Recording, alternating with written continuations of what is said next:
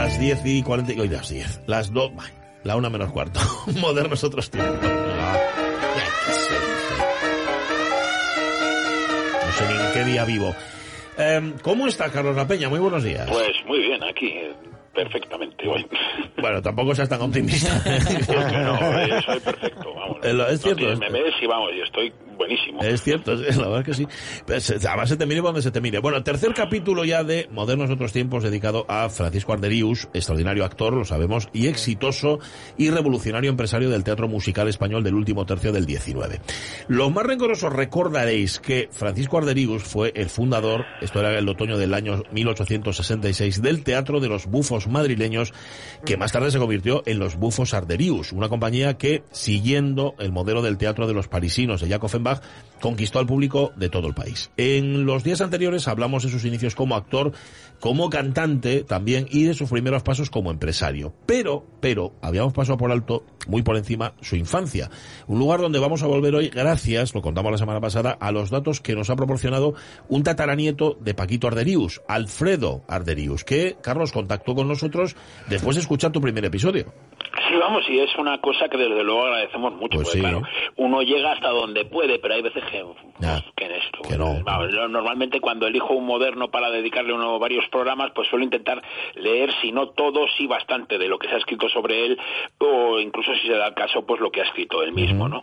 A veces esto es suficiente, pero muchas veces nos encontramos con algunas lagunas, ¿no? Por ejemplo, en el caso que nos ocupa, el de Paquito Arderius, pues no, no había encontrado mucho sobre su infancia y su familia. Y además, para más Inri, a la copia que había encontrado de Historia de un bufo, Confidencia de Arderius, su, sus memorias, le faltaba precisamente el primer capítulo. Ah, qué y casualidad. pues así, pues para disimular, pues pasé bastante por encima de su infancia, después de contar aquello de eso que lo que sí sabíamos que su nacimiento había sido en Évora, en Portugal, el 17 de septiembre de 1835. Vale, y ahora tenemos datos frescos que nos ofrece su tataranieto Alfredo Arderius. Eh, Arderius, ¿qué, ¿qué, datos son esos? Eh, bueno, pues dijimos que el padre de Arderius era andaluz. Sí pero no pudimos decir ni siquiera su nombre, entre otras cosas porque no lo sabíamos. Uh -huh. que, y el nombre era Antonio. Vamos, Antonio. era, vamos, sí, era porque ya se murió el hombre, claro. Ya. Antonio Arderius, pues se interesó por el teatro y comenzó a estudiar declamación.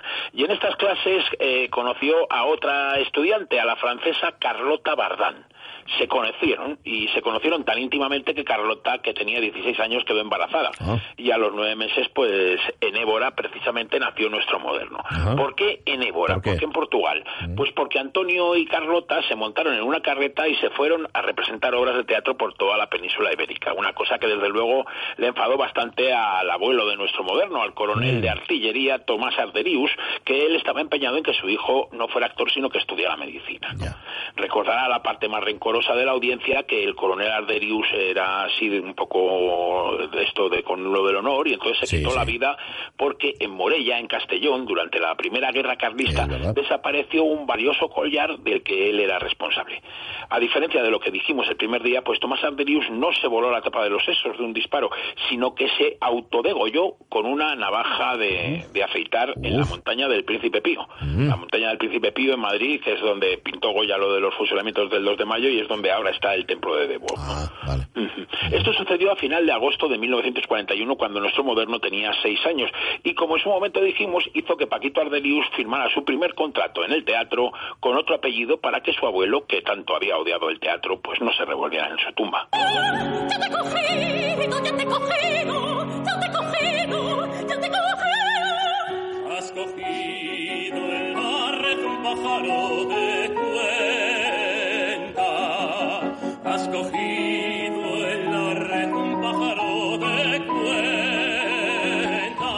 Pues quién nos iba a decir que estos dos tan frivolones son ni más ni menos que Eurídice y Júpiter, que en esta ocasión encarnan Carolina Moncada y Alejandro de Cerro. Son los que cantan el famoso y descacharrante dúo de la mosca del Orfeo en los infiernos de Offenbach. Una opereta que fue la primera que se convirtió en zarzuela con el título de Los dioses del Olimpo. La adaptación del texto fue de Mariano Pina y probablemente la música fue del maestro Gaztambide, ni más ni menos que fue quien la dirigió. Esta versión española se estrenó en el Teatro de la Zarzuela en marzo del año 64, 1864, con un libreto plagado de alusiones a la actualidad local. Los dioses del Olimpo, Carlos, fue la única zarzuela de Offenbach que se pudo hacer en versión traducida antes de la gloriosa, es decir, antes de la revolución de 1868, ¿no?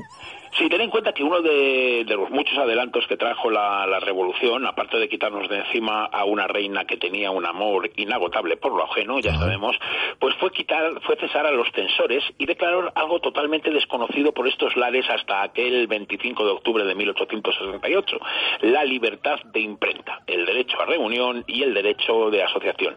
Y además la cosa fue todavía más lejos, porque el 16 de enero siguiente un decreto de gobernación estableció en España y en su más alta expresión la libertad de teatros. Pero no hubo que esperar tanto, solo hasta noviembre, para que Arderius consiguiera estrenar en su Teatro de los Bufos, que ya por cierto se había cambiado de su ubicación inicial en la calle Magdalena al Teatro del Círculo, eh, pues consiguió estrenar La Gran Duquesa de Gerolstein. La obra se había estrenado en París en 1867, el año anterior, y nuestro moderno ya había querido presentarla en enero del 68, pero se topó con la fiera censura isabelina. No es extraño si tenemos en cuenta que la obra ridiculizaba una corte tan corrupta e imbécil como la de Isabel II, la reina de los tristes destinos. Pero bueno, eh, un mes después, nuestro moderno vuelve a intentarlo. Lo que hace es modificar las partes suprimidas y cambia el título de la obra. ¿no?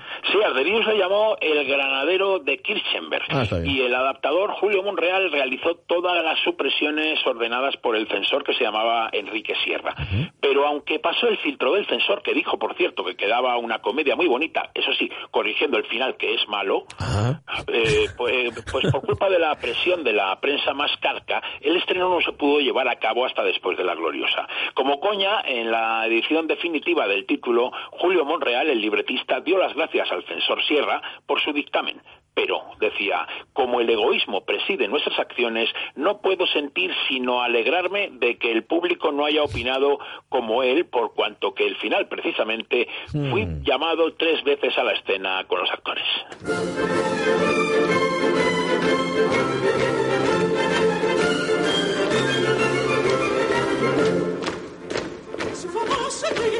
Internet.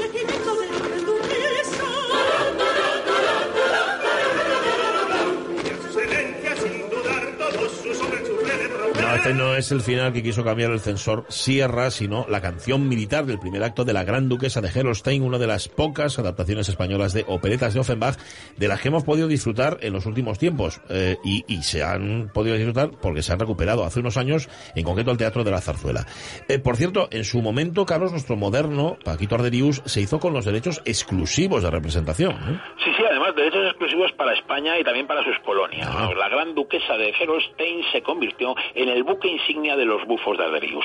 El público enloqueció con él y Arderius no escatimó en gastos con, con un título que le hacía muchísima ilusión. Además cuidó hasta el último detalle, copió los figurines del extremo francés en el Teatro de las Varietés de, de París, porque aunque los expertos situaban a Catarina la Grande como el modelo de la gran duquesa, los españoles no podían dejar de ver- recordar Ya. a Isabel II mientras veían a la fabulosa Teresa Rivas haciendo de duquesa.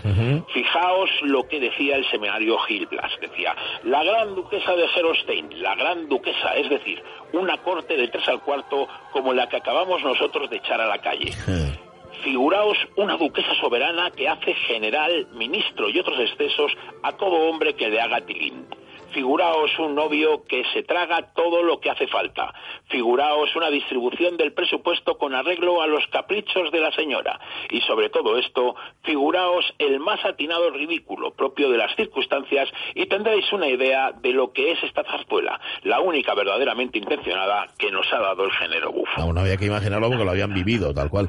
La gran duquesa de Gerolstein se convierte en uno de los pilares de los bufos arderius, pero nuestro moderno no va a ser, cuidado, el único que difunda en España la obra de Offenbach, ¿no? Sí, sí, vamos, el, sexenio democrático va a traer al, teatro madrileño una guerra divertida a base de operetas entre los bufos originales y los bufos de la zarzuela, es decir, entre las huestes de Paquito Ardelius, los bufos Ardelius, y las de Francisco Salas, uno de los fundadores del teatro de la zarzuela y el que era precisamente el empresario de la zarzuela después de la muerte de Gaztambide en los años que nos ocupan. Salas y Ardelius van a iniciar una carrera por ser los primeros y también los mejores en difundir en España las operetas de Offenbach.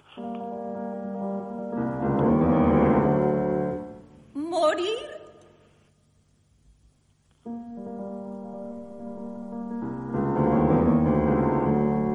Morí. Prepomé Hermosura mía con mi ternura desprecias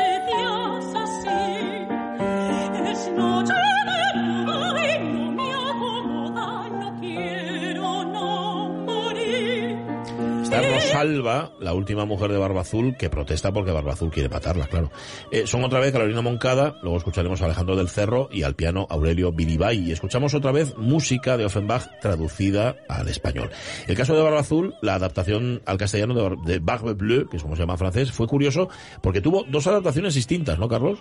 Sí, vamos, bueno, eh, dos adaptaciones distintas, pero además con el mismo título. Ah. Una, una zarzuela bufa de cuatro, en cuatro actos, arreglada por Antonio Hurtado y Francisco Luis de Retes para el Teatro de la Zarzuela, que se estrenó el domingo de Pascua de 1869, pero el 3 de julio Arderius estrena en Barcelona su propia versión, una zarzuela bufa, esta vez en tres actos, a cargo de Miguel Pastorido y de Salvador María Granés, que va a llegar a Madrid también en otoño. Pero la cosa no va a terminar ahí. Barbazul tuvo también varios pastiches, tuvo también una secuela y además también dos parodias. Quizás el caso de Barbazul sea extremo por el número de versiones, pero desde luego no es el único, porque otras obras de Offenbach como La Bella Elena o La Vida Parisiense son también estrenadas tanto en el teatro de la zarzuela como en los bufos arderius.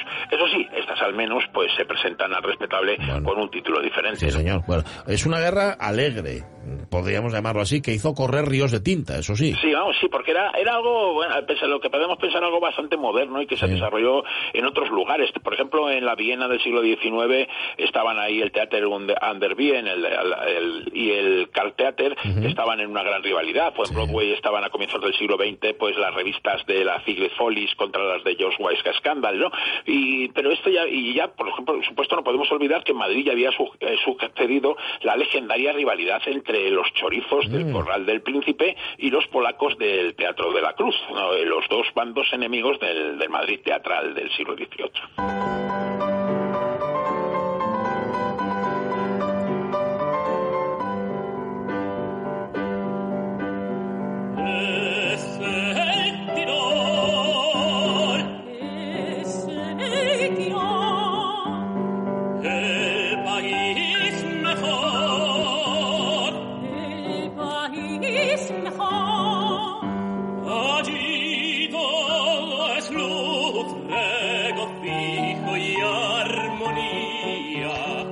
Tirolesa es el Tirol, el país mejor. Este es el dúo de Franz y Betty de Me cayó la lotería. Que es una adaptación, la, la que hizo Salvador María Granés y Vicente de la Lama de Le eh, 66. O sea, el 66. ¿eh? Opereta que con la limitación administrativa de solo poder escribirla en un acto y para un máximo de tres personajes, estrenó Offenbach en el año 1856. Una obra que fue adaptada, decíamos, por Francisco Salas por un autor habitual de Arderius. Sí, vamos, la, la guerra entre, entre los bifos arderius y los de la zarzuela fue, fue sin cuartel, ¿no? Pero y además fue criticada por gente sensata, como por ejemplo el cronista Asmodeo, Ramón de Navarrete, que se preguntaba, ¿no fuera mejor que entre ambos celebrasen un, amnisti- un armisticio? ¿No sería más conveniente que los dos firmasen la paz en lugar de disputarse las mismas obras, haciéndose el mayor daño que pueden? Pero vamos, no solamente había gente sensata, sino gente más insensata como los de Gil Blas, una de las mejores revistas satíricas, precisamente de uno de los mejores momentos de la prensa satírica que vivió España. Sí. También opinaba, por ejemplo, cuando los dos teatros decían haber comprado los derechos de las mismas operetas y decían, ahora solo falta que las obras se estrenen el mismo día en los dos teatros y las hagan los mismos actores. Y ya de paso, encargar a un fabricante de público, un público igualito al de Madrid para tener dos, uno en cada lado la noche del estreno. Y esa guerra se mantuvo incluso cuando el propio Offenbach vino a Madrid a interpretar sus obras, ¿no? Sí, vamos, ese día fue Fernan- eh, Francisco Salas, perdón, quien le ganó la mano a su talcayo y rival. Era, fue el 12 de septiembre de 1870 y Jacques Offenbach dirigió en el Coliseo de la calle Jovellanos, es decir, en el Teatro de la Zarzuela, con la presencia del todo Madrid, Los Brigantes, su último éxito parisino. Pero la cosa no quedaba ahí. La prensa además anunció los días siguientes que en virtud de un contrato celebrado por el Teatro de la Zarzuela, solo este podrá representar las composiciones que Offenbach escriba en lo sucesivo. El anuncio fue un palo para Arderius y sus bifos, y sus bufos. Según Enrique Mejías, autor del libro Offenbach, compositor de zarzuelas, que no me canso de recomendar, la preferencia del compositor por el teatro de la zarzuela frente al de los bifos de Arderius se debió no tanto a razones artísticas, sino a que Francisco Salas había comprado, incluso antes de conocerlas, las últimas operetas de Offenbach, Los Gigantes y Genoveva de Brabante. De hecho, en 1874 se anunció que el autor de La Gran Duquesa de Gerolstein había recibido del Teatro de la Zarzuela por sus tres últimas óperas bufas la friolera de 8 millones de reales, que era una auténtica lana en aquel momento, ¿no? La rivalidad entre los dos Franciscos, Arderius y Salas, no va a durar mucho tiempo. Ya explicaremos el próximo día cómo el género bufo va a ir perdiendo fuerza poco a poco y cómo Francisco Salas, después de tener que cerrar el teatro, morirá arruinado pocos años después, en 1875, cuando vivía ya en un hotel que le pagaba a su amigo el fabuloso compositor y violinista Jesús de Monasterio. Ya lo saben, amigos, las guerras, ni siquiera las alegres, son buenas. Líbrense de ellas y de quien las, las quiera vender. Gracias.